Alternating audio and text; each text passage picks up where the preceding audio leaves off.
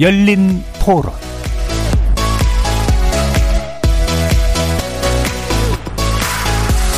안녕하십니까. KBS 열린 토론 정준희입니다.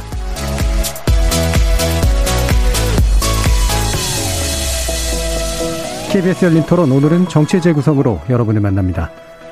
야권의 유력 대선 후보인 윤석열 전 검찰총장이 총장 재직 당시 여권 정치인들에 대한 고발을 사주했다는 의혹이 불거져서 그 파장이 상당합니다. 인터넷 뉴스 매체 뉴스버스가 지난 2일 보도한 내용에 따르면 윤석열 후보가 검찰총장으로 재직하던 당시인 작년 4월 대검찰청 수사정보정책관으로 근무하던 손중성 인권보호관이 21대 국회의원 선거 당시 미래통합당 후보였던 김웅 의원에게 범여권 인사와 언론인에 관한 고발장을 전달하며 고발케 했다는 건데요.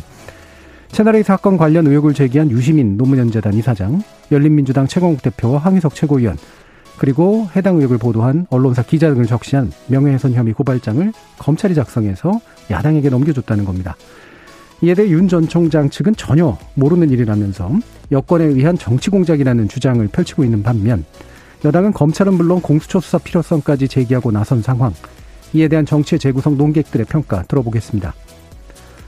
이재명 후보가 민주당 충청 지역 경선 1, 2차전에서 2위인 이낙연 후보를 두 배 차이로 누르고 승리했습니다. 이재명 후보가 이 승기를 이어갈 수 있을지, 2위인 이낙연 후보의 반전 드라마가 써내질 수 있을지, 또 다른 후보의 추격은 또 성공할지, 여당 지역 순회 경선 상황 자세히 분석해 보겠고요. 국민의힘 선거관리위원회가 후보 간 갈등을 불러온 역선택 방지 조항을 여론조사 과정에서 제외하기로 결정한 내용까지 이어지는 2부에서 조목조목 살펴보겠습니다. KBS 열린 토론은 여러분이 주인공입니다. 문자로 참여하실 분은 9730으로 의견 남겨주십시오. 단문은 50원, 장문은 100원의 정보 이용료가 붙습니다. KBS 모바일 콩, 트위터 계정 KBS 오픈, 그리고 유튜브를 통해서도 무료로 참여하실 수 있습니다. 그리고 일라디오 이제 콩에서 보이는 라디오로 만나실 수 있습니다. 시민 논객 여러분의 날카로운 의견과 뜨거운 참여 기다리겠습니다. KBS 열린 토론 지금부터 출발합니다. 살아 있습니다. 토론이 살아 있습니다. 살아있는 토론, KBS 열린 토론. 토론은 라디오가 진짜입니다. 진짜 토론, KBS 열린 토론.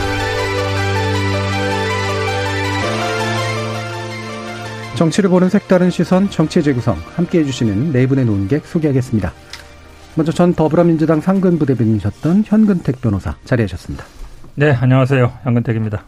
국민의힘 원주갑 당협위원장이시죠. 박정화 전 청와대 대변인 나오셨습니다. 네, 안녕하세요. 박정화입니다. 국민의힘 전남 순천 당협위원장이십니다. 천하람 변호사 함께하셨습니다. 예, 안녕하십니까. 순천의 천하람입니다. 전 정의당 혁신위원이셨던 김진우 변호사 자리하였습니다. 안녕하세요. KBS의 김준우입니다. 아니, 뭐 지역구가 다 있으시길래 저 지역구가 아니, 없어서. 용인남자 현근택입니다. 이렇게 하려도 안 했는데.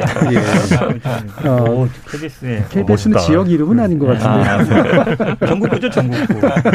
여의도로 하겠습니다. 알겠습니다. 자, 윤 총장 재직 당시 지금 고발 사주 의혹이 일단 나와서요. 이게 이제 뭐 사실관계도 또 꾸준히 확인해야 될 것들도 있고, 그다음 에 어디까지가 이제 책임의 선인가에 관련된 문제도 좀 아직까지는 좀 복잡한 상태여서요.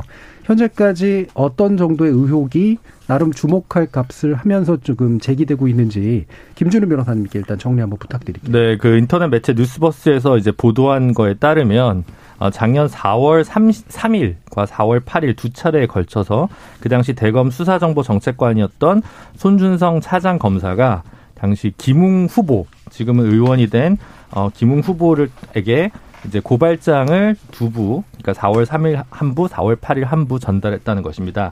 해당 고발장 내용에는 어, 그 당시에 그 MBC에서 보도했던 검언 유착 의혹 관련된 보도와 그 전에 뉴스타파에서 보도했던 김건희 씨의 도이치 모터스 시세 조작 의혹과 관련된 부분과 관련해서 어, 그 피해 명예훼손 등으로 인해서 윤석열 총장 그리고 부인이 김건희 씨 그리고 한동훈 검사장이 피해자라는 거고요. 그래서 최초에 4월 3일에 전달된 고발장에는 공직선거법상 그 방송 신문 부정 이용죄와 명예훼손죄, 정통범법 명예훼손죄가 됐고 그다음 8일에 한, 하나 더 추가된 게 이제 허위사실 유포가 추가됐는데 여기서 피의자 그러니까 피고발인으로 지목된 게 당시 이제 노무현 재단의 유시민 이사장과 최강욱, 황희석 두 명의 당시 열린민주당 비례대표 후보 그리고 이제 언론사 관계자 일곱 명 등 총 열한 명에 대한 고발 내용이 적시되어 있었다고 하는 내용입니다. 예. 자, 이거는 그 변호사님의 그 관점에서 네. 예, 이제 리포트를 해주셨으니까 어떤 부분이 법적으로 문제시될 부분으로 일단 파악이 되시는지 한번 견해를 여쭤볼게요. 일단 양승태 사법농단 사태가 굉장히 좀 떠올려지고요. 예. 검찰이 실제로 이제 뭐 기소 고발이 들어오면 수사를 정치적으로 예민한 사건은 보- 본인들이 스스로 인지 뭐 착수 수사하기는 좀 곤란하니까 외부에 고소 고발장이 들어와야 수사에 착수하는 경우가 왕왕 있는데 이거 이거 같은 경우는 이걸 기소할 수 있으니 아예 고발 해봐라 고소해봐라를 넘어서 고발장 자체를 작성을 해준 다음에 그걸 외부에 유포한 행위이기 때문에 상당히 심각한 행위라고 할 수 있고요. 또 그 그 당시 총선 직전이었기 때문에 또 선거에 관이 개입한 모양새가 또 되기 때문에 그 부분과 관련해서도 좀 중요한 문제가 될 수 있을 것 같습니다. 뭐 어, 흔히 얘기하는 뭐 직권남용죄나 업무방해죄를 예. 비롯해서 뭐 다양한 범죄 혐의가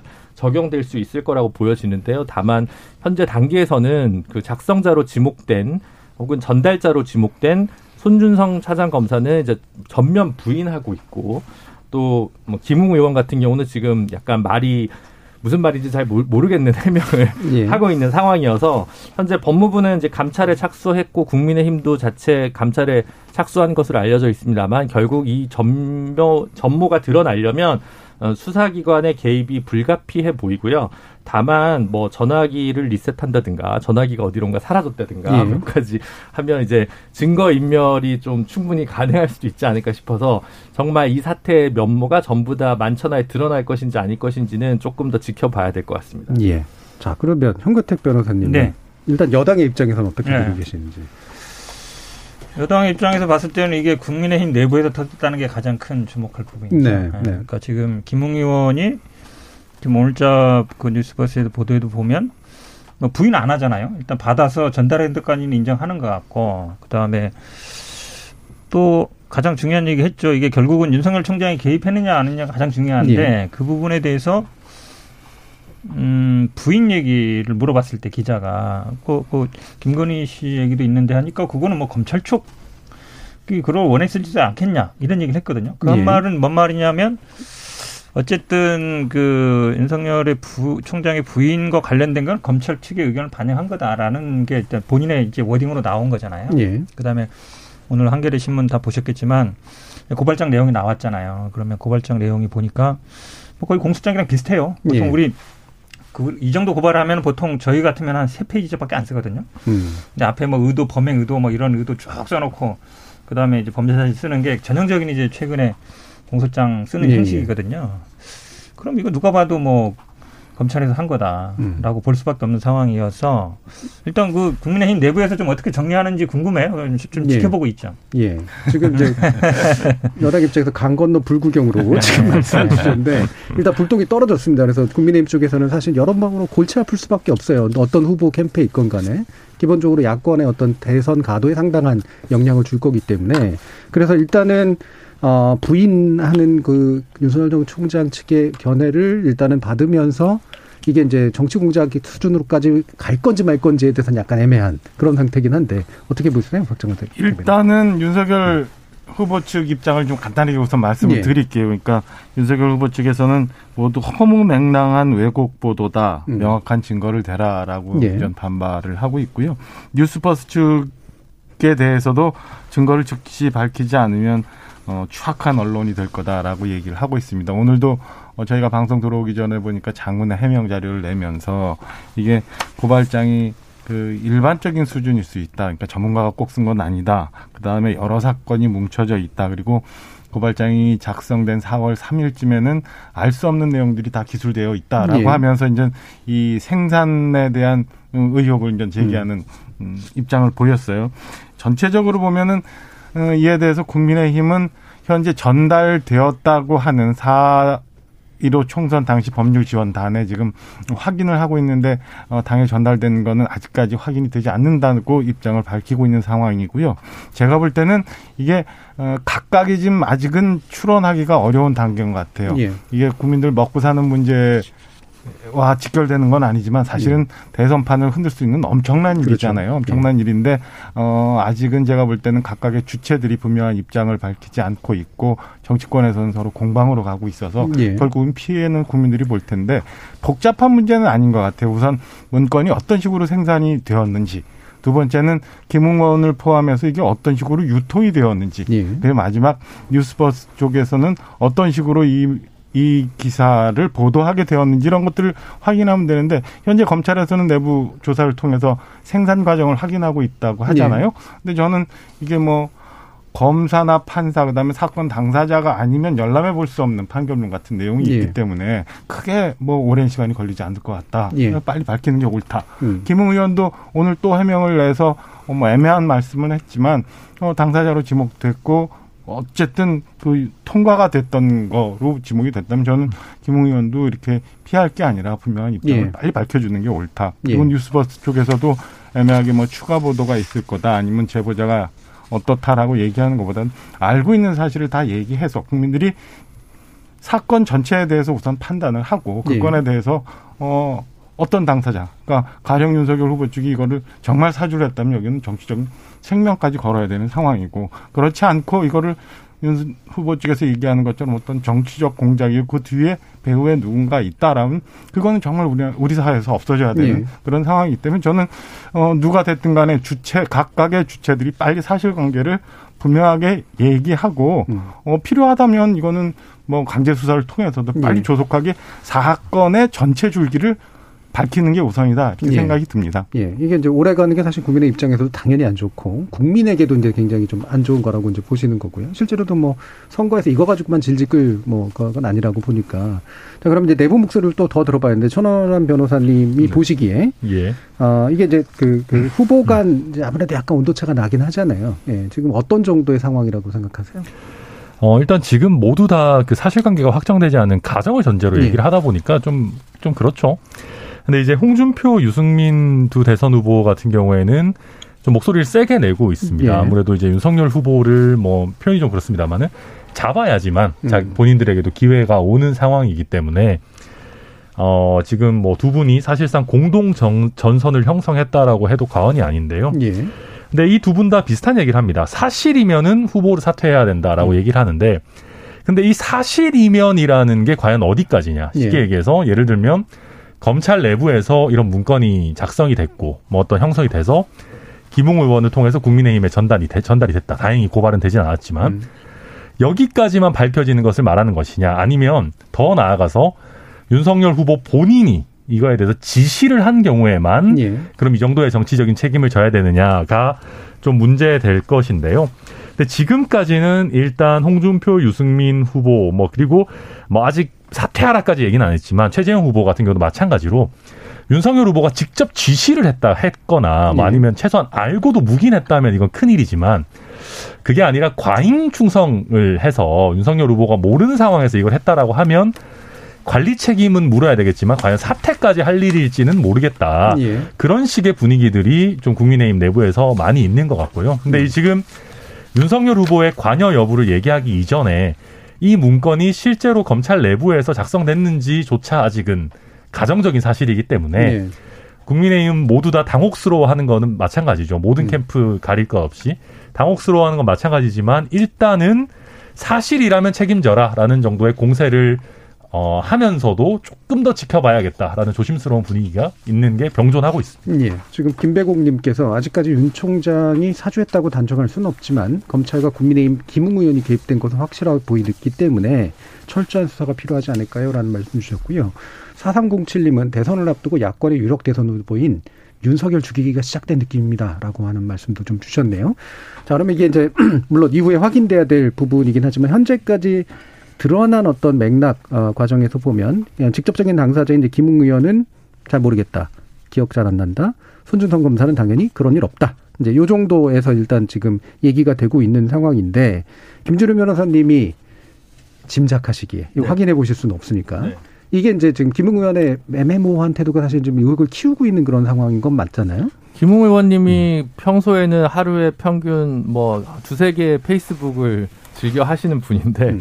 요 며칠 글이 없어요. 예. 예, 하루에 세 개씩도 쓰시는 분인데 본인과 관련된 이런 십자포화나 의혹이 있는 상황에서 이렇게 어 정면으로 나서서 이야기를 못 하고 있다는 거는 뭔가 부적절한 일이 있었다는 것에 저는 어, 증거라고 솔직히 생각을 합니다. 근데 예. 이 문제가 형사처벌이 될 거냐? 이거는 이제 증거와 관련된 문제이기 때문에 과연 뭐 그렇게까지 나아갈 것인가 나아가지 못할 것인가 했지만 평소에 김웅 의원의 행 적을 봤을 때 전혀 김웅 의원답지 않아요. 그래서 저는 예. 그것만으로 충분히 심증을 굳힐 수 있다는 생각이 많이 듭니다. 예. 네, 조금 추가하면요. 예, 결국은 이제 핵심이 김 의원이 뭐 나중에는 말을 조금 흐리고 있지만 처음에 음. 얘기할 때는 공익제보 받은 거 전달했다고 했잖아요. 예. 결국은 받아서 전달한 걸 인정한 거예요.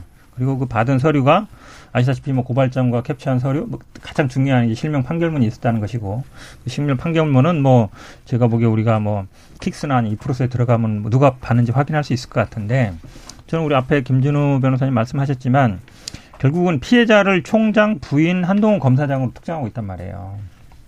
그리고 그 피해 사실을 뭐 채널의 저 MBC 제- 권한 유착 보도, 그 다음에 주가 조작 뉴스타파의 보도 이걸로 특정하고 있잖아요. 그러면 우리가 물론 지금 고발한 거는 뭐 친구죄는 아닙니다만 예를 들어서 총장이나 부인이나 한동훈 검사하는 저 이분을 피해자로서 고발하는데 이 사람들한테 의견을 안 물어보고 고발한다.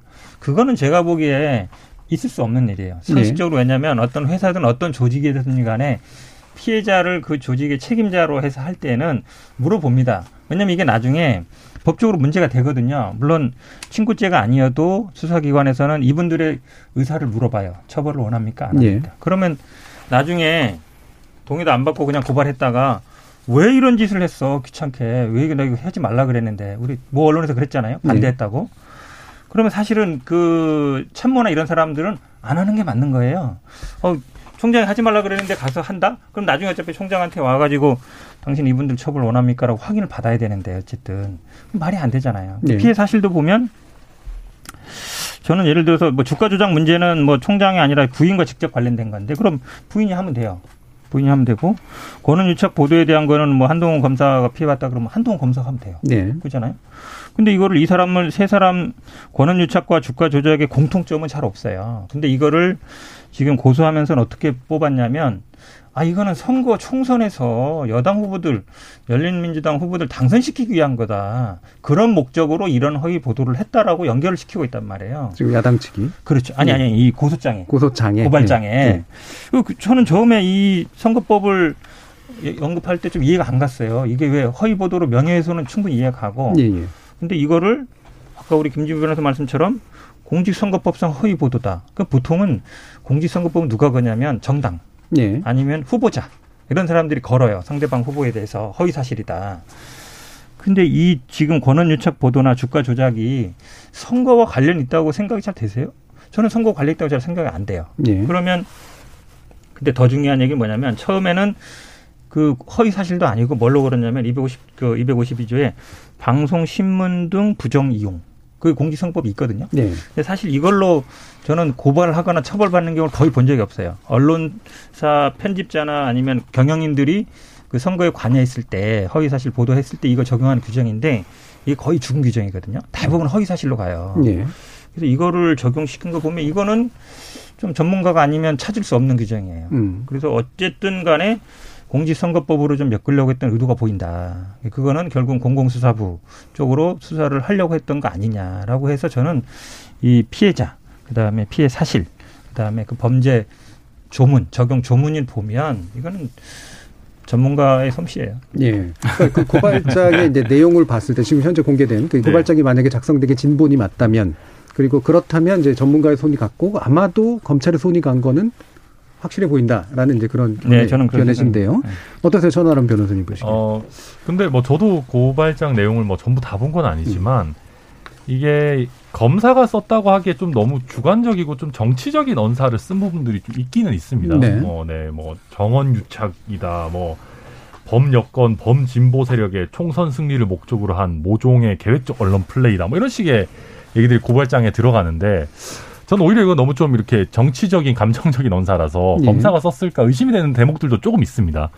제가 뭐 전체를 다 본 건 아니지만 그리고 아까 이게 그 어, 또 이 접수받은 데가 대검 공공수사부로 이제 되어 있는데 수신처가 근데 당시에 이제 작년 4월 기준으로는 배용원이라는 분 그 검사가 대검 공공수사부장인데 이 부장 같은 경우에는 추미애 법무부 장관 쪽에서 임명한 그러니까 이제 기존에 있던 윤석열 총장 쪽 사람을 내보내고 안치인 인사기 때문에 이 사람한테 윤석열 전 총장 쪽에 수사를 하도록 하는 것은 오히려 맞지가 않은 것 아니냐. 차라리 뭐 일선 청도 아니고 굳이 대검으로 찍으면서 어 대검에 뭐 윤석열 총장과 가까운 사람도 아닌 쪽에 한다. 그리고 고발장의 내용들이 뭐 언론이나 이런 걸 보고 충분히 만들 수 있는 거기도 하고 또 한 가지는 총선이 얼마 안 남았으니까 빨리 수사를 해달라라고 거기 써 있는데 아까 이제 방금 현근택 변호사도 얘기하셨지만 좀 특, 특이한 그러니까 평소에 잘 안 쓰는 걸로 고, 고발한 건 맞아요. 그리고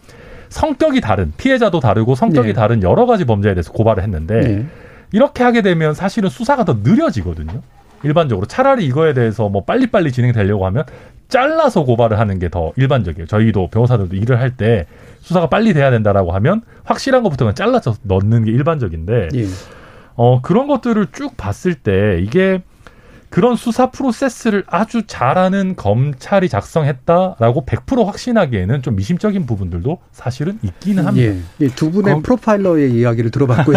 아, 근데 그렇게 얘기하면, 그러니까 뭐냐면, 그, 뭐 저는 그런 일 직접 한 적 없는데, 예. 그, 정당 쪽의 고발장들을 되게 보거나, 예. 실체가 다소 불분명한 시민단체들의 고발장을 보면, 대부분 죄송하지만 좀 수준 이하이거나, 음. 어, 뭐 이렇게 되게 짧습니다. 되게 그렇죠. 짧아요. 왜냐하면 예. 뭐 특별히 돈을 주는 것도 아니고, 음. 그냥 일단 예, 빨리 써야 되고 그냥 기자회견용으로 고발장 접수만 하고 나머지는 네. 수사기관에서 알아서 해야지 이런 정도고 사실 조금 어 규모 있고 어 이렇게 뭐 그런 단체들 같은 경우는 조금 더 어, 공익 제보자 얘기를 들어서 어, 자세하게 쓰는데 이런 정치적인 사안의 고발장을 이렇게 어 공들여 가지고 막 그 증거 자료도 빽빽하게 붙고 판결문까지 붙여 가지고 하는 경우는 사실 상식적으로 생각하기 어렵거든요. 총선 직전에 아무도 안 알아줄 텐데 이 일을 하려고 하는 아무리 여의도를 들락날리가면서 정치지망생인 변호사여도 이렇게까지 열심히 공을 들여서 쓸 거라고 솔직히 생각되지 않습니다. 그러니까 이건 정말 누군가 작정을 하고 어 생각을 해서 이제 품을 많이 들인 작업물이라는 생각은 저는 들거든요. 예. 그래서 그런 부분에 봤을 때 뭐 검사인지 아닌지는 알 수 없지만 이 업계에서 굉장히 꽤 오랫동안 종사했고 이 문제에 대해서 깊은 이해관계가 있다고 생각하는 분이 아니면 이렇게까지 열심히 쓰진 않았을 거다라는 생 짐작은 충분히 할 수 있습니다. 예. 이게 이제 적어도 뭐 검찰인지 아닌지까지는 몰라도 그러니까 일반적인 흔히 말하는 이제 고발을 전문으로 하시는 그 시민단체라든가 뭐 네. 이런 분들이나 네. 개인이나 또는 적어도 정당에 속한 분들이나 이런 정당에서 분들 공천을 위해 기웃거리는 법률가들도 이렇게 열심히 쓰지는 않습니다. 네. 제가 알기로는. 박정희 그러니까 말씀. 이거는 사실은 여권에서 공격하는 거는 이게 검찰 내에서 만들어졌다라는 거거든요. 그래서 그렇죠. 검찰이 정치에 개입하려고 했다라는 게 가장 큰 목 적인데 지금 두 분 말씀하시는 것도 검찰 수준이라고 단정할 수 없다는 얘기잖아요. 그리고 천 변호사님 말씀 주신 것처럼 이게 어, 시점도 그렇고 여러 사건을 한꺼번에 묶어서 했고 그다음에 그 내용 고발장 안의 내용 보면은 4월 3일 당시에는 알 수 없는 권원 유착과 관련한 지모 씨 관련한 내용도 있다는 거고 뭐 이런 걸로 보면은 저는 어디선가 그러니까 이게 이제 단정할 수는 없지만 어디선가 정치적인 목적으로 어, 잘 만들어서 정교하게 만들어서 어, 지금 이게 세상에 나왔을 수도 충분한 개연성을 가지고 있다. 그래서 여권에서 얘기하는 것처럼 이걸 묶어서 그러니까 검찰이 정치에 개입을 해서 검찰은 개혁해야 되는 거고 나쁜 거고 그 수장이었던 윤석열 총장이 당연히 개인적인 일도 끼어있기 때문에 알 거다라고 하는 거는 너무 모든 걸 묶어서 얘기하는 것 아닌가. 그러니까 우리가 예. 여기서 냉정하게 봐야 될 게 자 윤석열 후보라는 지금 정치에 들어와 있는 음, 국민의힘 야권 대권 주자가 이 사건과 직접적인 관련이 있는지 없는지를 한번 따져봐야 되는 거고요. 예. 이걸 다 뭉쳐가지고 어, 검찰이 선거에 개입하고 국기를 물러날 만한 이런 일을 했는지에 대해서도 아까 말씀드린 것처럼 생선처에서 금방 확인할 수 있는 문제거든요. 그러고 난 다음에 정치적 공방이 있어야 된다라고 생각해요. 지금 뭉쳐서 막 얘기를 하면 국민들 혼란스러워질 수 있거든요. 그러면 결국에는 이 중요한 대선 전국을 놔두고 또 다른 또 다른 이상한 국면들이 생길 수 있다고 생각을 합니다. 그래서 저는 빨리 이게 뭐 이렇다 저렇다 설왕설래 하기 전에 금방 확인해 볼 수 있는 문제예요. 검찰 내에서 내부 조사 금방 확인해 볼 수 있고 그 다음에 정말 정말 본인이 괜찮다면 손준성 검사도 본인의 핸드폰이나 뭐 기꺼이 조사에 협조하면 저는 뭐 한두 시간이면 확인해 볼 수 있는 문제인데 예. 이렇게 길게 끌고 갈 이유가 없다. 길게 끌고 가는 측에서 오히려 저는 조금 더 이상하지 않나. 라는 생각이 들 정도로. 가고 있는 게 김웅 의원이에요. 어, 김웅 의원 김웅 의원이 어, 나와서 그냥 아까도 말- 해명을 하면 이렇게 예. 길게 끌 문제가 아니라고 보여요. 그러니까 김웅 의원도 마찬가지예요. 김웅 의원 당사자 하나, 그 다음에 검 생산한 주체 하나, 그 다음에 보도한 주체 이 모두가 빨리 얘기를 해주는 게 맞다고 봐요. 그렇게 내일 또 보도를 하겠다, 아니면 지금 조사가 계속 되고 있다라고 시간을 끌면 끌수록 저는 끄는 쪽에서 오히려 좀 이상하다 생각이 예. 듭니다. 저는 요 고발 내용이나 고발장 내용 아까 천 변호사님 말씀처럼 보면서 아, 이 윤석열 총장이 정치를 하려고 하는 생각을 이때부터 했겠구나라는 생각을 했어요. 이 당시 이미. 총선 시기. 예, 네. 왜 그러냐면 그 쓰는 용어들이 다 여당 대 야당 시각으로 보고 있어요. 음. 그래서 이 모든 공, 이 모든 보도들이 다 여당 후보들의 당선을 위한 거고 정권을 연장을 위한 거고 뭐 좌파의 정권 이런 식으로 다 풀어가고 있거든요. 예. 보통 고발에서는 그렇게 안 씁니다. 정치적인 용어는 거의 안 쓰고 그냥 팩트 위주로 요 보도는 허위다. 그다음에 뭐그 주가 조작 허위 보도다. 그다음에 뭐 채널 A 보도도 허위다. 이렇게만 쓰면 되거든요. 그 앞에 어떤 의도 목적 특히 정치적으로 특히 여당의 어떤 당선을 위해서 이거를 한다.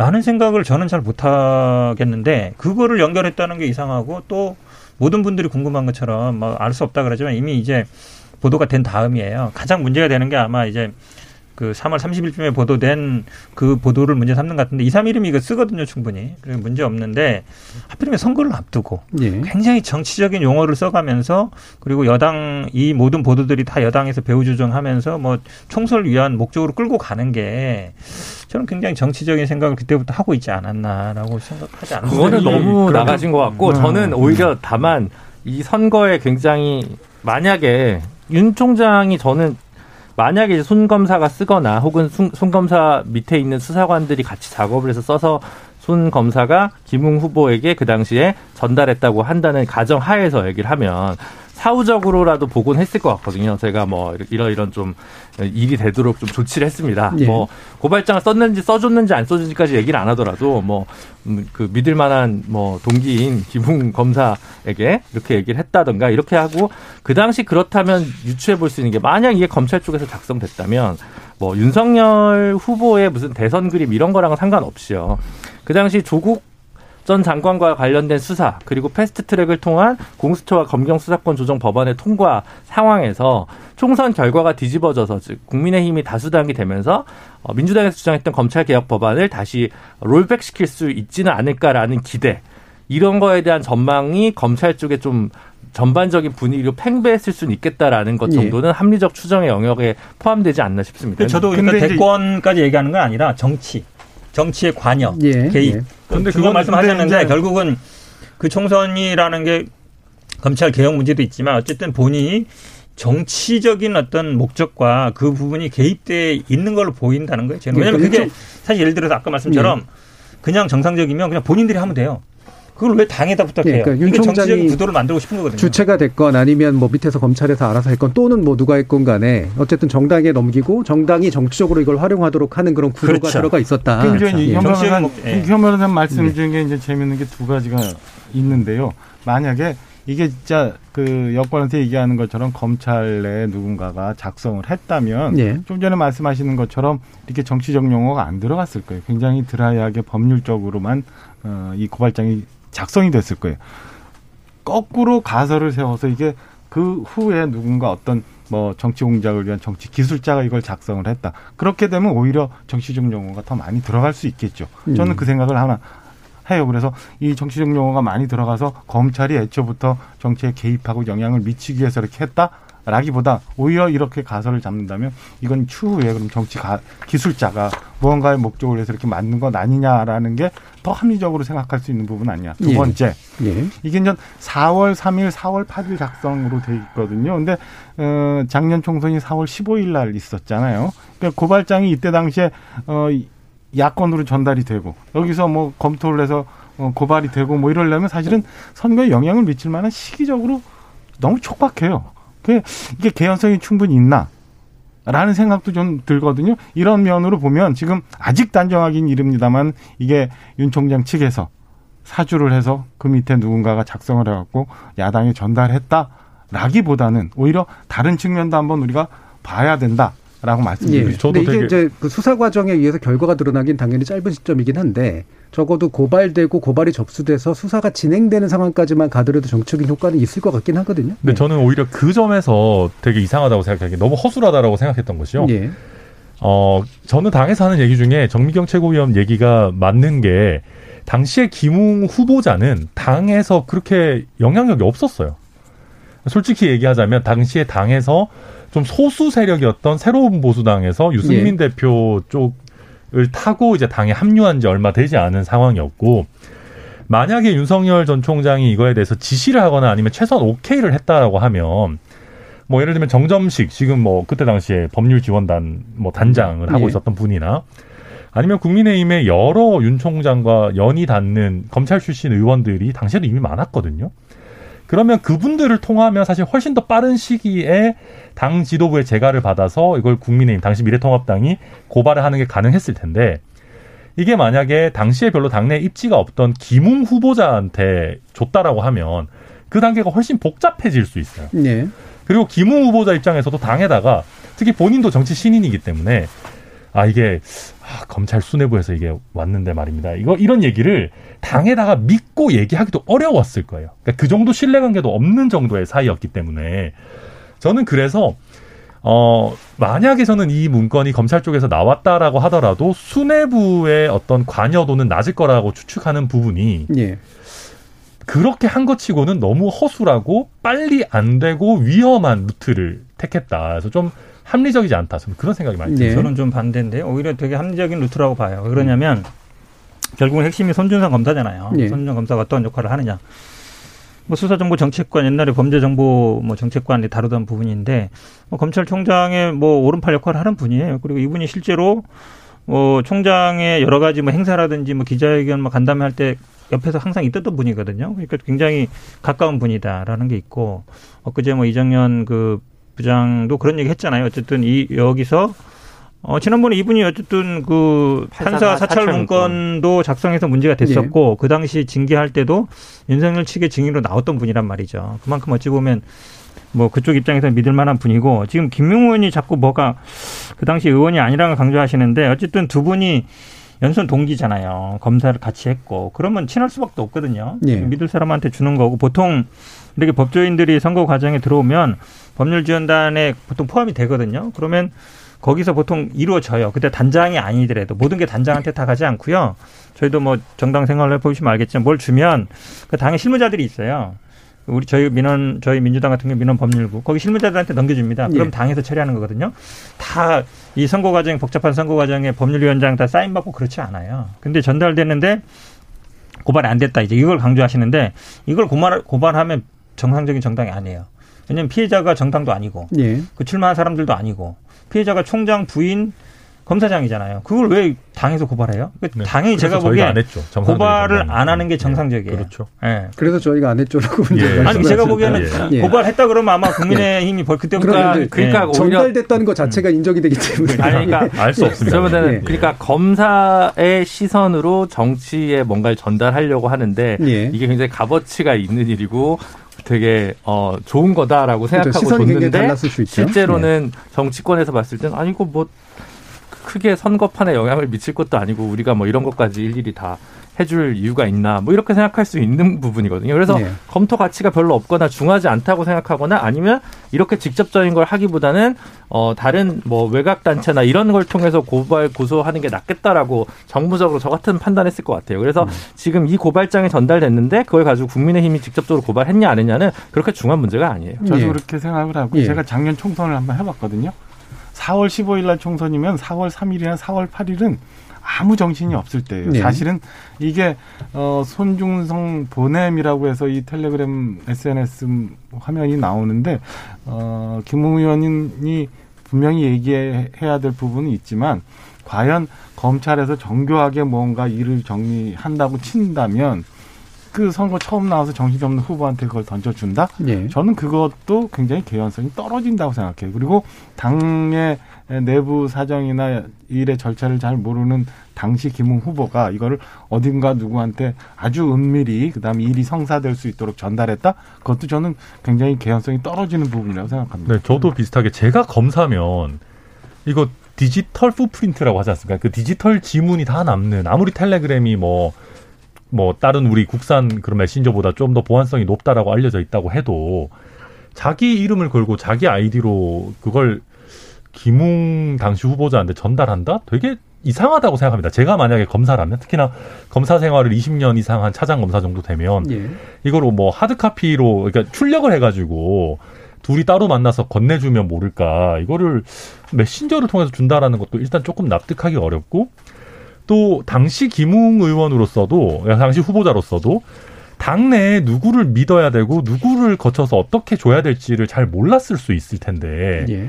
이거를 또 당 실무자 아마 실무자 레벨이었겠죠 만약에 줬다 하더라도 그런 사람한테 그냥 메신저로 주고 말았다 이게 전체적인 내용이 자, 너무 그 가볍습니다. 예. 근데 저는 이야기니까. 플레이어들이 아마추어인 거는 승인하는데 예. 플레이어가 아마추어라고 해서 이게 해서 불법이란 아니라는 건 아니죠. 그 사건이 안 일어났다고 볼 수는 없다. 네, 그런 예. 건좀 저는 다른 것 같습니다. 그냥 그냥 어설펐던 거죠. 예. 네, 그런 그런 거에 이제 안 그러면 사실 이렇게까지 보도라는 게 예를 들어 뭐 검찰 수뇌부에서 이런 류의 고발장을 당에 전달했다고 하더라 카더라 이런 정도 수준의 보도가 아니라 정말 직제가 딱 맞는 사람을 찍어가지고 이렇게 이름을 실명으로 보도하고 그에 관련한 정황 증거들이 나 있고 또 그 지금 그 보도한 뉴스버스의 전혁수 기자와 김웅 의원의 통화 내역 녹취도 지금 언론에 나와 있는 상황에서 예. 전반적으로 봤을 때 뭔가 전달되었다는 사실에 저는 부인하기 굉장히 어려울 것 같습니다. 예. 그래서 지금 보면 그 당시 상황만으로 따지면 이제 미래통합당의 그 당시 상황에서의 정치적 부담은 없는데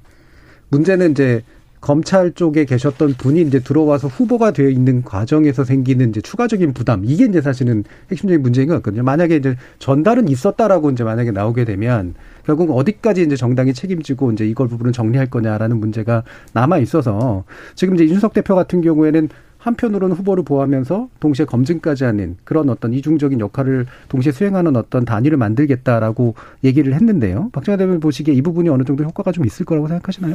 어, 효과 뭐 저는 필요하다고 봐요. 예. 그러니까 지금 꼭 윤석열 후보 지금 현재 이 고발 사주권뿐만 아니라 굉장히 많은 네가티브나 아니면 이런 공세들이 있을 텐데 당 차원에서 저는 후보들의 얘기를 정리를 해서 그거를 지금 당 차원에서 대응하는 게 필요하다고 보여지고요. 지금도 예. 그러다 보니까 이런 상황이 없어서 어 우리 뭐 대권 야권의 대권 주자 후보들도 서로 다른 얘기들이 좀 나오고도 있잖아요. 음. 저는 당첨에서 이 정도는 음, 준비를 하고 어, 대선 준비를 해야 되지 않을까라는 생각에 어, 대표가 얘기하고 오늘 최고위에서 의결이 됐다는 후보 검증단은 필요하지 않을까 조금 시기가 오히려 늦었다라는 생각이 듭니다. 이걸 가지고 또 뭐 후보 간에 설왕설래가 있을 네. 수는 있지만 저는 뭐 어, 당에서 충분히 준비를 해야 된다고 생각을 하고 아침에도 잠깐 뭐 보도가 됐습니다만 지금 당에서는 일단은 법률 지원단 그 구체적으로 들어와서 회의에 올라가 있지는 않았다. 여러 사람이 개연, 연관되어 예. 있기 때문에 그 사람들의 지금 상황을 확인하고 있다고 하니까요.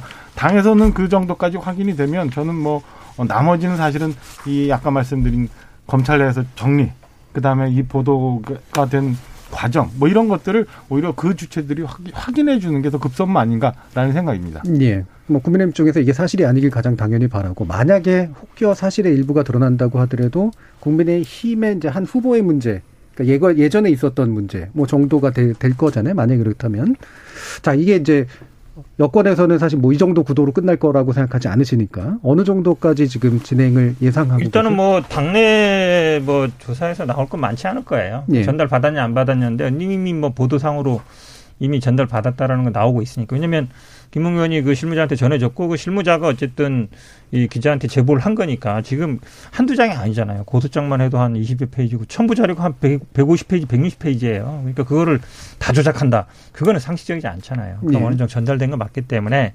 결국은 저는 이제 수사로 가야 되는데 그럼 이제 수사를 어디서 할 거냐 이제 그것만 남는 것 같아요. 예. 그러면 검찰에서 할 거냐 공수처에서 할 거냐 문제인데 뭐 검사가 관여한 사건이니까 할 수 있지만 또 검사 아까 말씀처럼 이게 뭐 직권남용 부분은 조금 애매한 부분도 있어요. 왜냐하면 검사의 직무에 뭐 고발하라는 직무는 없잖아요. 예. 기본 형식적으로 권한 안에 들어와야 예, 예. 되는데 그래서 뭐 비밀 누설이라든지 아니면 뭐 개인정보 보호라든지 이런 건 될 수 있을 것 같은데 그러니까 정치적으로는 굉장히 파장이 큰 사건이지만 형사처벌적으로는 네. 약간 그렇게 중한 죄가 아닐 수도 있는 거예요. 예, 그러다 예. 보니까 애매하지만 그래도 제가 보기엔 검찰이 수사하기는 조금 적절치 않다고 봐요. 음. 왜냐하면 현직 검사들도 관여될 수 있고 현직도 검사이기도 하고 지금 또 이 부서가 또 남아있고 거기 있는 사람들이 있을 거 아니에요. 그러다 보면 저는 수사는 그래도 공수처에서 하는 게 조금 더 낫다. 이렇게 음. 검사가 관여된 사건을 어쨌든 객관적으로 수사하기 위한 게 공수처이기 때문에 저는 뭐 수사는 공수처에서 하는 게 낫다. 예, 그 지금 대검하고 그다음에 법무부가 같이 공동 감찰을 한다 정도로 지금 한쪽에서는 그렇죠. 얘기하고 예. 있고요. 지금 또 일각에서는 사실 여권 일각에서는 특검까지 정기회의 정기 국회 때 이제 제안하겠다라는 얘기까지 나왔었잖아요. 근데 그 정도까지는 아니고 일단 공수처 정도가 필요할 것이 같다. 공수처의 이제 대상인데 결국은 예. 검찰은 맞는데 그 직권 남용이나 아니면 다른 이제 그 공무상 비밀로서는 들어 있나요? 그건? 좀, 어 저도 기억이 그건 있을 것잘 같은데. 모르겠는데 예. 저는 그러니까 그렇게 볼 공수처의 문제- 대상이 되는지 안 되는지 조금 예. 논란이 될 수 있는 그렇게 볼. 문제는 예. 아니라고 봐요. 이게 좀 나눠봐야 되는데 사실은 이 건 자체가 법률적으로 어떤 문제가 있어서 어떤 죄가 성립된다. 예. 이거는 차후의 문제라고 봅니다. 그러니까 지금 현재는 사실관계를 빨리 확인을 해서 음. 만약에 에, 이게 그 윤석열이라는 야권 대권 후보가 대권 가도를 가는데 걸림돌이 되는지 안 되는지 만약에 이게 진짜 사실로 드러난다면 뭐 굉장히 치명적인 정치적 책임을 져야 된다고 저는 예. 개인적으로 생각을 하기 때문에 음. 우선 사실관계를 이건 사실관계는 아까도 말씀드린 것처럼 제가 볼 때는 제 기준에는 검찰 내에서 충분히 얼마든지 며칠 내에 확인할 수 있는 문제거든요. 해놓고 그 건에 대해서 법률적 문제가 되는 건 나중에 뭐 공수처가 됐건 아니면 특검이 됐든 조사에 들어갈 거지 이걸 가지고 또 공수처를 가고 또 해서 이걸 몇 달씩 앞으로 3월 9일까지 대선이 있는데 그때까지 몇 달씩 질질 끌어가면서 윤석열 후보의 문제를 계속 그 정치 공방한다? 이거는 저는 아닌 것 같아요. 국민에. 대한 도리도 아니고 예. 빨리 정리하는 게 우선이다. 지금 3282님께서 공수처 뭐하러 만들었나요? 이런 사건 조사하려고 만든 조직 아닙니까? 윤석열 사건 조사 안 하고 교육감 사건 조사한다는 게 이해가 안 갑니다라는 의견 주셨고요. 팍스민님은 추측성 보도 말고 팩트로만 얘기하면 좋겠습니다. 정치적 공작의 가능성도 있지 않습니까? 김대엽 사건 연상됩니다. 라는 말씀 주셨고요. 0388님은 국민의힘은 수준 미달의 윤석열 후보와 공멸하지 말고 지금이라도 손절하고 자강론으로 가는 게 최선이라고 봅니다. 오히려 경선 시 경선 시작 전에 터트려진 것이 길게 보면 국민의힘에게는 잘된 일입니다라는 또 의견도 주셨네요. 자 아마 이게 이게 단기간에 끝날 것 같지는 않아서요. 다음 주에도 혹시라도 또 얘기하게 되지 않을까 싶긴 한데 저 사건 좀 지켜보면서 이 부분 더 얘기해 보도록 하겠습니다. 여러분께서는 KBS 열린 토론과 함께하고 계십니다. 토론이 세상을 바꿀 수는 없습니다. 하지만 토론 없이 바꿀 수 있는 세상은 어디에도 없습니다.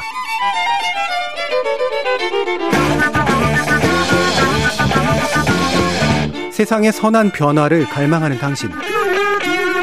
정답이 아니라 질문의 힘을 믿는 당신. 우리 KBS 열린 토론에서 만납시다.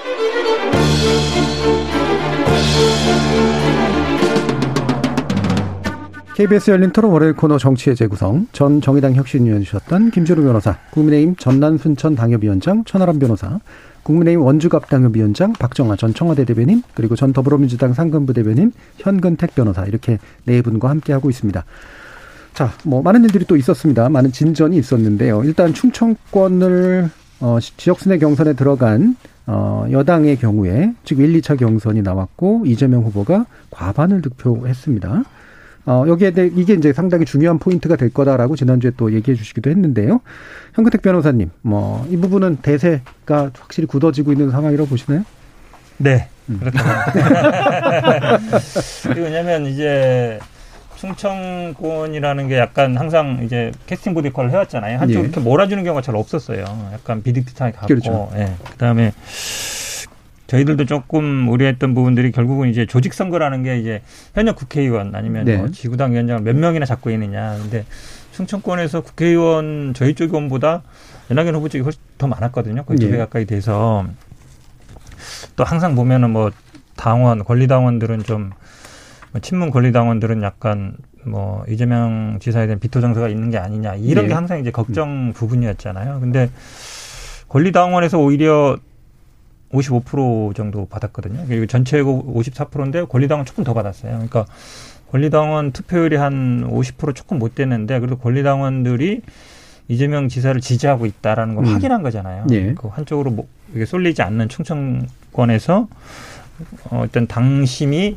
민심과 어긋나지 않다. 예. 그게 가장 중요한 포인트였거든요. 음. 그러니까 그동안도 여론조사에서 민주당 지지자층에서는 과반을 항상 넘었거든요. 음. 50, 뭐 2, 3 이렇게 나왔었지만 이게 과연 권리당원들의 투표로 연결될 거냐. 이 부분이 항상 어찌 보면 예. 이제 좀 높아심이 있었던 건데 이번에 어쨌든 그런 조직이라든지 아니면 권리당원 뭐 이런 정서 이런 거에도 불구하고 결국은 아, 당원들도 민심을 따라가는구나. 예. 민심이라는 게 결국은 뭐 혁신, 개혁, 변화 뭐 이런 부분인데 그런 부분을 이제 이재명 지사가 선점하고 있다고 본다 그러면 그리고 앞으로 많은 여정이 있거든요. 많은 예. 여정이 있는데 뭐 200만 중에 뭐 7만, 8만일 수도 있지만 시작이 굉장히 중요하거든요. 그래서 그런 면에서 본다 그러면 일단 뭐 승기는 잡지 않았냐 이렇게 예. 보고 있습니다.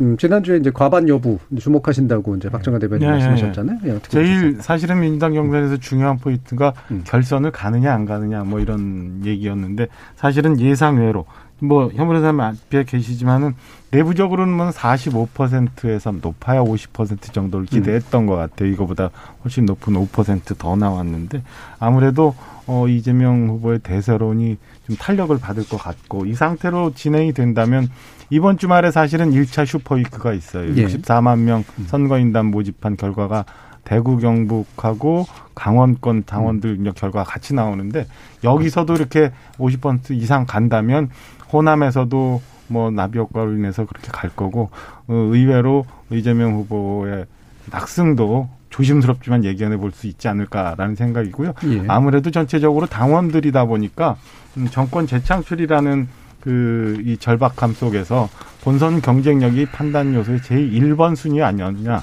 음. 이런 느낌이 듭니다. 그래서 어, 이낙연 후보가 좀 더 선전했으면 어, 호남에서 혹시 역전이라도 기대해 볼 수 있었는데 다소 좀 차이가 있어서 어, 캠프 내에서도 의외이지만 쳐다보는 저희들도 아 이재명 선 굉장히 많이 받았구나라는 예. 느낌을 받았습니다. 예, 실제로 이제 결과 나오고 나서 이재명 지사 같은 경우는 많은 빚을 졌다라는 표현을 썼고 이낙연 이제 그 후보 같은 경우에는 어 뭔가 이렇게 방향 수정이 필요한가에 대해서 이제 참 뭐라고 참 답을 하기 어려운 그런 이제 표정이나 이런 것들이 좀 나왔었는데 김준우 변호사님, 음, 저는 크게 틀렸죠. 예. 지난주에 저는 과반이 안 될 거라고 예. 생각을 했는데 이유는 그러니까 전반적인 여론조사 추이나 이런 걸 모르는 게 아니라요. 이 그 충청 지역의 경선 그 모수가 굉장히 작습니다. 작다는 것은 여론보다는 조직세의 힘이 좀 더 어느 정도 있고 그렇다면 격차를 좀 줄일 수 있지 않을까. 물론 민주당 경선은 대의원과 권리당원의 표가 등가하지 않습니까? 그러니까 아무런 차이가 없기 때문에 그렇지만 적어도 대의원들의 영향력이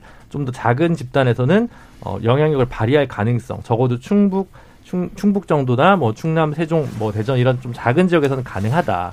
실제로 보시면 충남 대전 기준으로 보면 대의원에서 이재명 후보가 44% 정도 얻었는데 이낙연 후보가 33%, 정세균 후보가 22%예요. 그러니까 어 적어도 어느 정도 세를 이룬다면 1위 후보를 제외한 표가 50%를 넘지 않을까. 적어도 예. 충청에서 그런 시그널을 보내준다면 음. 전략 투표를 하는 호남에서 뭔가 변동이 있을 수도 있다. 음. 물론 이제 그 전에 1차 슈퍼위크에서 많은 것이 판가름 나겠지만 마지막 희망을 걸어보는 승부수를 노림수를 이낙연 후보나 뭐 정세균 후보가 건진다면 이 지역이었기 때문에 더 사활을 걸었을 거라고 생각했는데 결과적으로 정말 소수의 대의원 표에서만 의미 있는 표를 얻고 나머지 표에서는 특히 정세균 후보가 많이 좀 생각보다 훨씬 적은 표를 얻었기 때문에 예. 이낙연 후보도 그렇지만 정세균 후보도 상당한 좀 내상을 입었을 거라고 생각 이 좀 듭니다. 그렇죠. 예, 내상을 입은 듯한 얼굴 표정들이 좀 많이 좀 나오기도 좀 했습니다. 예, 천하람 변호사님 보시죠. 네, 뭐 다 말씀을 음. 이미 해주셨는데요. 사실 민주당 같은 경우에 어, 김준호 변호사님 말씀대로 그 당 대표 선거에서는 대의원 한명한 명이 가지는 표의 가치가 매우 높습니다. 아마 한 표가 한 50표, 60표 예, 그 정도 정도 가치가 되죠. 되죠. 예. 근데 어, 당 그 당내 선거가 아닌 그러니까 대선 경선에서는 그런 게 없기 때문에 조직표의 영향이 아무래도 좀 적게 발휘되는 것 같고요. 참고로 말씀드리자면 국민의힘은 당 대표 선거와 대선 후보 선거 모두 그런 게 없습니다. 예. 훨씬 더 민주적인 정당이다. 잠깐 저희가 또 PR 말씀드리는 PR 같은 홍보 잠깐 해드리고요. 예. 아 저도 사실 비슷하게 봤어요. 그렇게 왜냐하면 민주적인데 왜 이렇게 역선택을 하세요? 아니 뭐 역선택 뭐 민주당은 뭐 애초에 배, 배제해놨으니까. 아무튼간에 말씀드리자면은 어 그 어, 이낙연 정세균 후보의 여기서 또 크게 하나의 관전 포인트는 단일화 메리트도 사실은 없어졌죠. 예. 방금 말씀하신 어떤 그렇죠. 대의원 선거에서나 두 분이 갖고 있는 조직이 저는- 합쳤을 때 이재명 지사 이상이다라는 정도만 알 수 있는 거고 이번 선거가 사실 이재명 지사에게는 너무나 좋은 기회인 게 이준석 대표가 당선된 것과 비, 비슷합니다. 그러니까 코로나 선거고 이게 체육관 선거가 아니고 그러니까 조직보다는 바람이 더 우세한 이런 온라인 모바일 환경의 투표이기 때문에 어, 이재명 지사로서는 아 이제는 이낙연 정세균 두 분이 합치더라도 어, 쉽사리 나를 넘지 못하겠구나라는 안도감을 느끼게 됐고 또 한 가지는 그렇게 되면 당연히 단일화를 할 메리트도 없어지니까 어, 지금 이재명 후보로서는 앞으로는 굉장히 안정적인 부자가 몸조심하는 선거 캠페인을 펼 것이고요.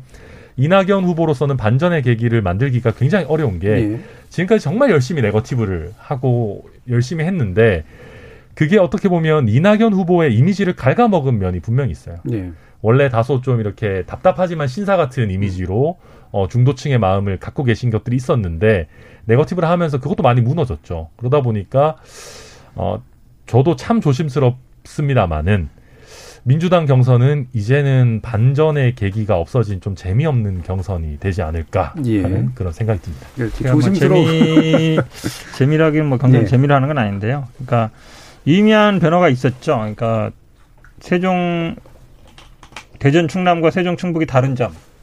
추미애 후보가 추미애 후보가 많이. 올라왔어요. 예. 예. 그러니까 윤석 저 정세균 후보님한테는 좀 그렇지만 사실은 보통 선거 국면에서 이렇게 올라가는 후보들이 이렇게 앞서가게 돼 있거든요. 지금 뭐 홍준표 후보 비슷한처럼. 근데 차이가 조금 났어요.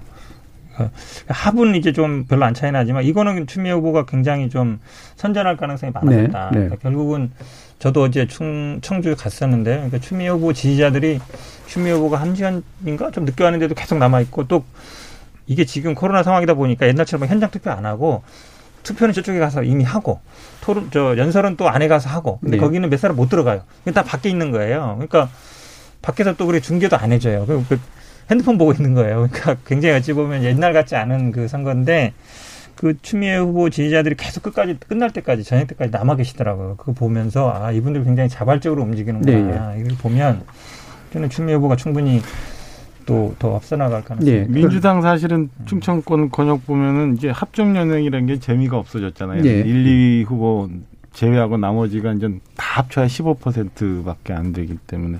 근데 오늘 현 변호사님 말씀 주시는 거 보니까 그 전에 우리 재미삼아 얘기했던 것처럼 추미애 후보하고 이재명 후보하고 혹시 이 이런 합종 연행이나 뭐 이런 게 있나 싶을 정도로 칭찬을 많이 주시는데 추미애 제- 잼미설 이런 거 제가 볼 때는 이게 이제 정세균 후보가 사실은 이낙연 후보와 차별화를 어, 못해서 예. 어, 이 표가 많이 안 나온 데 원인이 있지 않을까 싶어요. 지지 기반도 비슷하고 그동안의 정치 경력도 비슷하고 뭐 이랬던 것들이 어, 그래서 어, 추미애 후보는 사실은 그 친 뭐 조국성 친문이라고 해야 됩니까? 하여튼 열성 팬덤들이 예. 그대로 존재하는 게 유지가 쭉 되어 갈 거다. 다만 이게 현변사님 말씀 주신 것처럼 이렇게 급속히 상승세 타기는 좀 어렵지 않나 이런 예. 예상을 좀 해봅니다. 사실 이후의 관전 포인트 중에 하나가 사실 그 부분인데, 그러니까 그 추미애 후보 지지자 그룹 중에서 뭐 이런 얘기들을 합니다. 이게 어 추미애 후보를 지지하고 싶지만 혹시라도 이재명 지사에 대한 어떤 그 지지율이 떨어져서 나중에 결선 투표 갈까봐 못하겠는데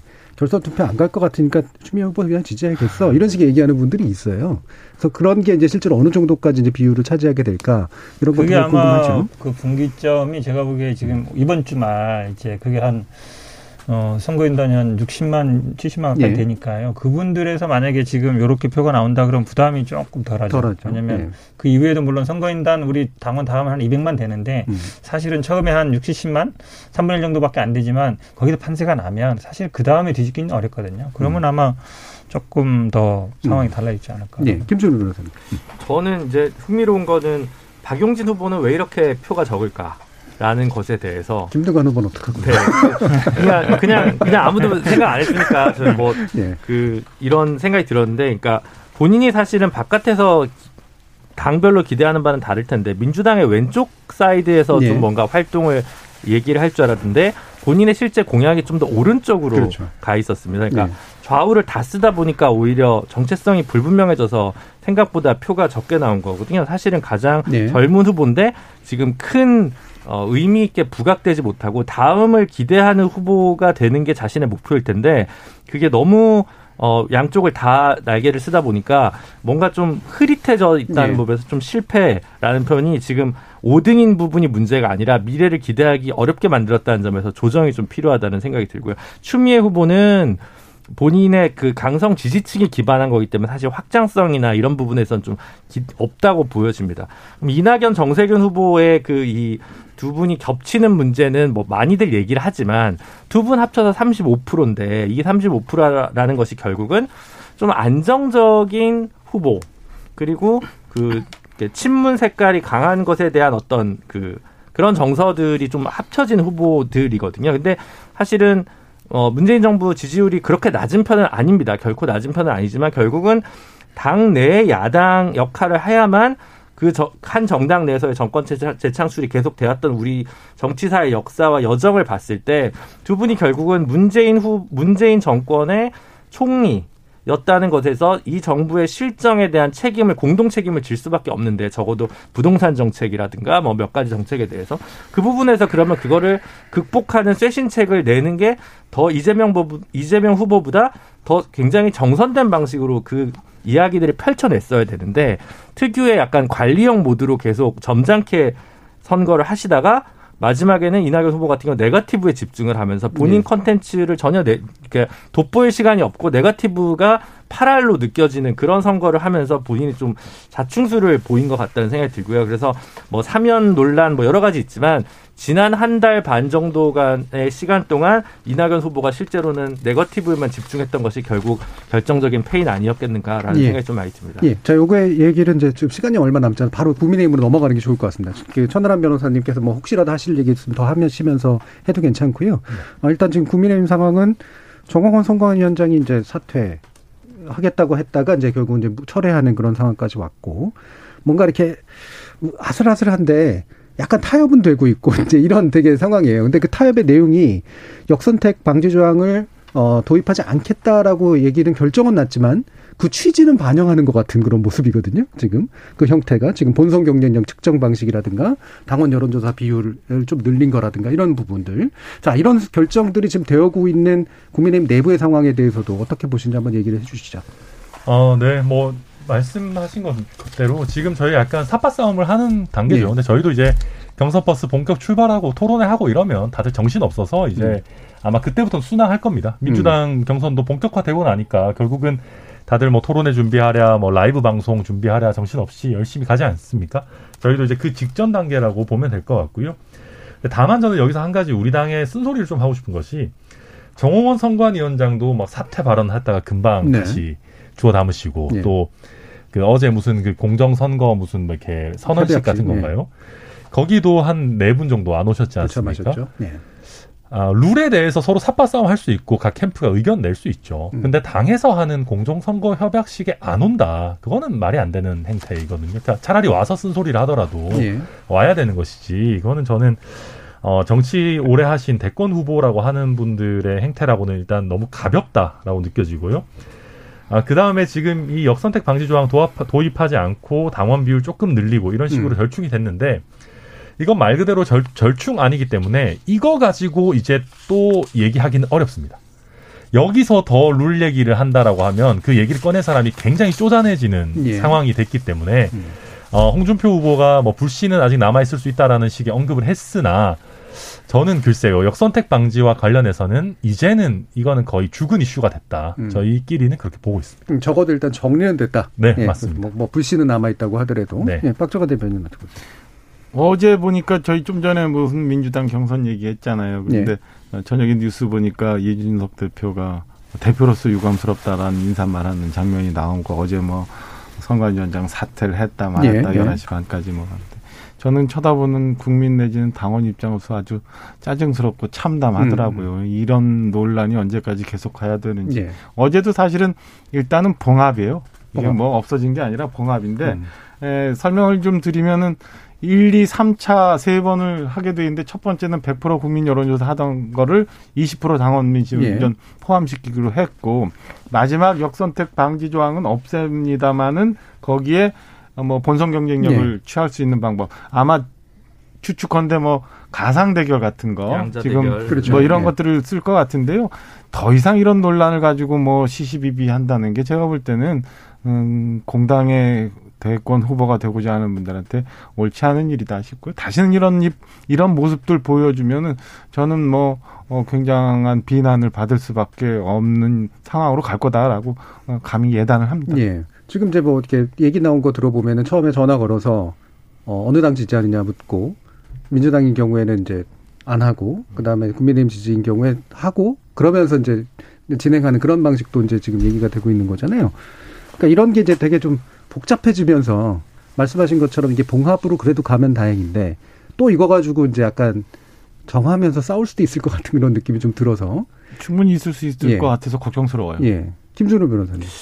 그러니까 선당 후사의 정신이 요즘 좀 없다. 제가 옛날에는 그걸 뭐 어른이 없다 이런 식으로 표현을 예. 좀 애둘러 쓰기도 했는데 구심이 없다라는 생각이 좀 많이 들어요. 그러니까 이번 그, 그냥 당을 나쁜 의미에서 플랫폼으로 여기는 자신의 그 선거에서의 영달 뭐 하여튼 성취를 위해서 그냥 당 조직을 활용하는 듯한 인상이고 당이 더 나아가기 위해서 우리가 같이 뭘 해야 되나라는 애당심이나 이런 게 좀 너무 부족하지 않나 모든 후보들이 어, 당으로부터 존중을 받으려면 본인들이 당을 존중하는 모습을 보이는 게 되게 예. 중요하다는 생각을 하고요. 그래서 어, 당이 뭐 내 마음대로 안 들면 언제든 수틀리면 떠날 수 있거나 이런 식으로 좀 사고하는 것은 별로 어, 바람직해 보이지는 않습니다. 근데 다만 그 지금 그리고 이제 뭐 정홍원 선관위원장 사태는 이제 뭐 중, 중재 안으로 이제 없던 일이 돼서 다행이긴 한데 마지막 남아 있는 그 3차 경선 룰 그러니까 아까 박정화 대변님이 말씀하셨던 그 양자 대결 같은 경우는 정원 위원장이 지금은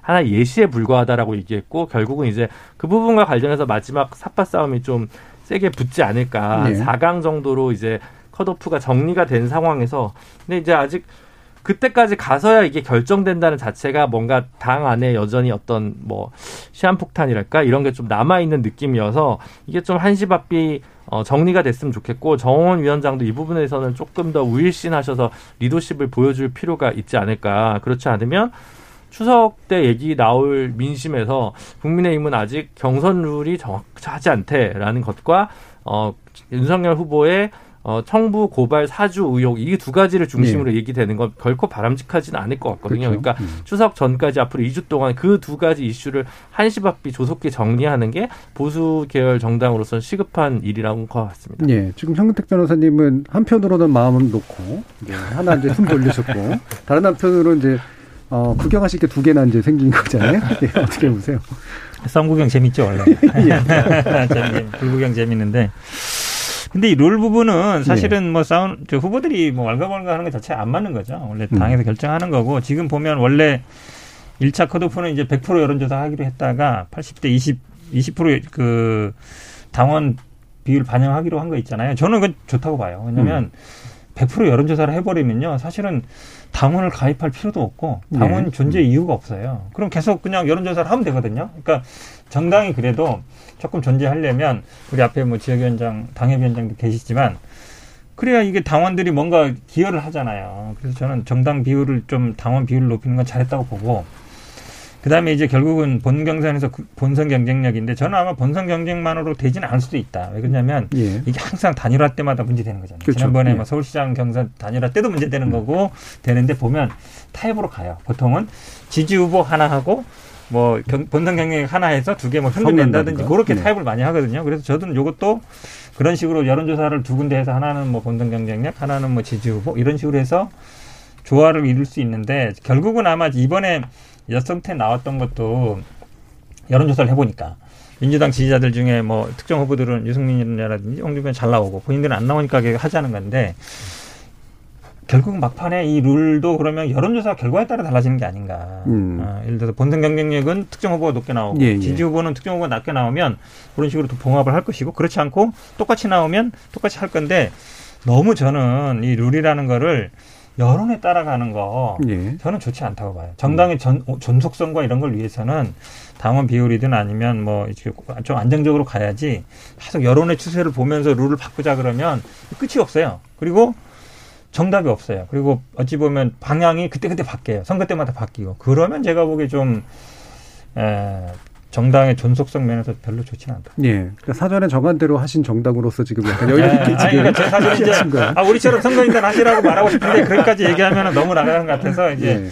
룰을 미리 정해놓고 하시는 게 근데 좋다. 예, 현 예, 변호사님 서가람 말씀이 좀 맞는 게, 그, 어, 인정하시네. 아, 근데 맞, 그 어느 정도 맞아요. 왜냐하면은 국민의힘은 실제 경선이나 이런, 어, 그, 이런 어떤 그 경선 과정을 단일화할 할때 때마다. 음. 너무 많이 달라집니다. 그렇죠. 그러니까 공천도 누- 예. 어떤 분이 공천관리위원장으로 오시냐, 어떤 분이 선거관리위원장으로 오시냐에 따라서 너무 이 변화의 폭이 크고요. 저도 사실 직전에 그 이준석 대표 당선된 당 대표 선거관리위원이었어요. 저도 음. 선거관리위원회에 들어가 있었는데 이 너무 예측 가능성이 없으니까 이 당원분들도 예상할 수 없고 어떤 프로세스로 우리의 대표가 뽑히는지 예.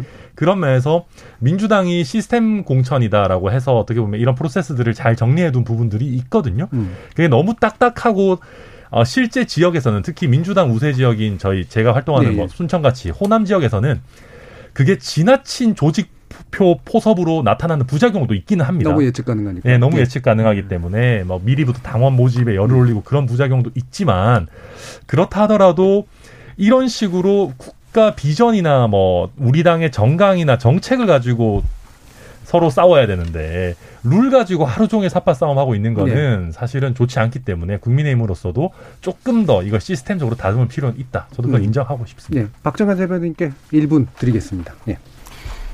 국민들이 바라고 뭐 당원들이 바라는 거 이런 거 보면은 음. 내부 총질하는 데에 대해서 되게 짜증내더라고요. 짜증내죠. 예. 그러니까 지금 국민의힘이 음. 그동안 요 얼마간 굉장히 그 내부 서로 가는 내부 음. 총질 때문에 힘들었는데 저는 이렇게 극복해 나갔으면 좋겠고요. 그 뭐 역선택 얘기 나오고 뭐 룰 얘기 나왔습니다만은 사실은 기왕에 지- 기왕 이렇게 조정이 되는 거 추석 전이라도 뭐 음. 그 천주교 교황법 듯이 뭐 예, 예. 꽃글로벨을 하든지 음. 안에 문 닫아놓고 다 정리를 해서 음. 그때 가서 정리 이 분리에 따라서 정리하지 말고 지금 미리 정리를 해놓고 난 다음에 에, 경선에 들어갔으면 하는 바람이 있어요. 그래야 어, 무언가라도 어, 나중에 있을 만한 분란도 좀 없애고 그런 측면이 있지 않을까라는 생각이 예, 듭니다. 예. 확실히 이게 민주당의 우세지. 이 콘클라베 같은 교황 선출 방법이 이게 먹히는 게 못 나오게 해서 그렇더라고요. 예, 그러니까 문을 닫아놓고 밖에서 그렇죠. 못 들어오게 네. 결국 의사 결정을 하지 않으면 나올 수가 없는 상황을 만드는. 거. 점점 맛없는 밥으로 주면서 해야 될 것 같습니다. 알겠습니다. 자, KBS 열린 토론 월요일 코너 정치의 재구성은 그럼 이것으로 모두 마무리하겠습니다. 오늘 함께 해 주신 전 더불어민주당 상근부 대변인 현근택 변호사, 국민의힘 원주갑 당협위원장 박정아 전 청와대 대변인, 국민의힘 전남 순천 당협위원장 천하람 변호사, 그리고 전 정의당 혁신위원이었던 김준우 변호사 네분 모두 수고하셨습니다. 감사합니다. 수고하셨습니다.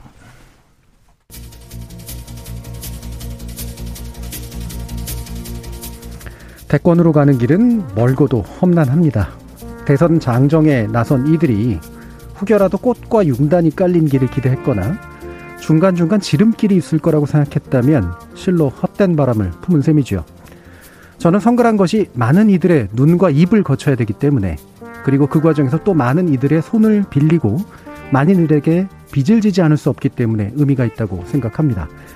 전근대적인 표현일지는 모르겠지만 왕관을 쓰려는 자 그 무게를 견뎌야 한다는 건 목이 부러질지언정 끝까지 고개를 빳빳이 하라는 이야기는 아닐 겁니다.